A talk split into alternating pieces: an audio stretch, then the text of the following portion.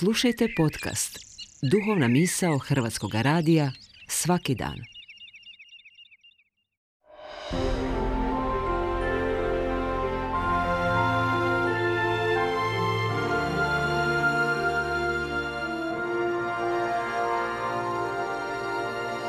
Duhovna misao.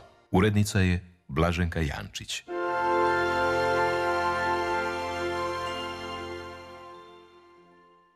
Govori Anto Gavrić, Dominikanac. Međunarodni praznik rada i blagdan svetoga Josipa radnika prigoda je progovoriti o vrijednosti i dostojanstvu rada.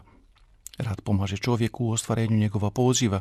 Kao osoba on radi i izvršava različita djelovanja u procesu rada i sva ta djelovanja trebaju služiti ostvarenju njegove čovječnosti – Rad u svim svojim oblicima, fizički ili intelektualni rad, stvaralački, reproduktivni, istraživalački ili organizacijski rad, zaslužuje posebno poštovanje jer je čovjekovo djelo i jer se iza svakoga rada nalazi živa ljudska osoba. Odatle proizlazi vrijednost i dostojanstvo rada. Rad znači dostojanstvo, rad daje dostojanstvo. Dostojanstvo nije u moći, novcu, kulturi, ne. Dostojanstvo je u radu, ističe Papa Franju u obraćanju na blagdan Svetoga Josipa Radnika posjećajući da je rad ono što je Bog najljepše dao čovjeku, sposobnost stvaranja, rada i da iz njega učini svoje dostojanstvo. Pored međusobne povezanosti i solidarnosti radnika, ističe se poseban vid zajedništva koji je povezan s dostojanstvom ljudskog rada, a proizlazi iz stvoriteljeve volje da čovjek svojim radom prirodu sebi podloži i njome vlada. Taj se vid zajedništva događa u stvarnosti napora koji je povezan s radom. Svi su ljudi svjesni te stvarnosti, jer svi su iskusli napor i umor u svome radu bilo koje vrste, bilo da je riječ o fizičkom radu u vrlo teškim uvjetima ili o radu na intelektualnom području, radu znanstvenika koji sa sobom nosi veliku odgovornost na društvenome planu. Radom čovjek ulazi posebice u zajedništvo sa samim sobom.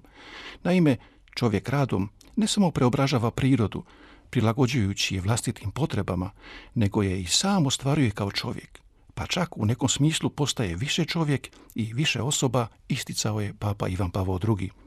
Kad se govori o raspodjeli dobara, često se prvo misli na novac. Posao se ne daje tako lako.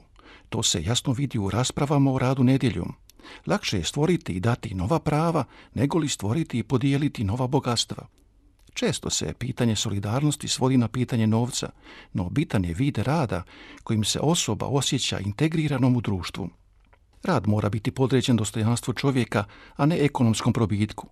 Rad je temelj sigurnosti i napretka, opća vrednota koja ujedinjuje mlade, pridonosi dijalogu među civilizacijama, potiče razmjenu i međunarodnu suradnju. Nezaposlenost je stvarnost koja zahvaća sve slojeve društva, a žene su više suočene s nižim plaćama i poslovima manje kvalitete.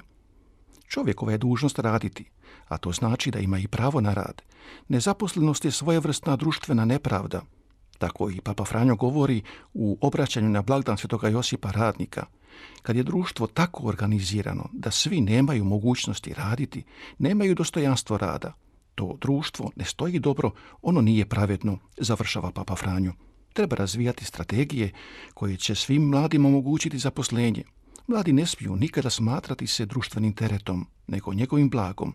Oni mogu dati i veliki doprinos društvenom razvoju i napretku, napose u vremenu nesigurnosti globalnog gospodarstva. Ljudski rad je ključ i možda bitni ključ cijeloga društvenog pitanja. Pokušavalo mi ga gledati sa stajališta onoga što je dobro za čovjeka, isticao je papa Ivan Pavao II a opća situacija u kojoj se nalazi današnji čovjek iziskuje nova saznanja o značenju ljudskog rada, a ne da oni koji ne mogu pronaći dostojanstveni posao u velikom problemu masovnih migracija postaju žrtve globalizacije ravnodušnosti. Čestitam vam Međunarodni praznik rada i neka vas prati zagovor Svetoga Josipa Radnika.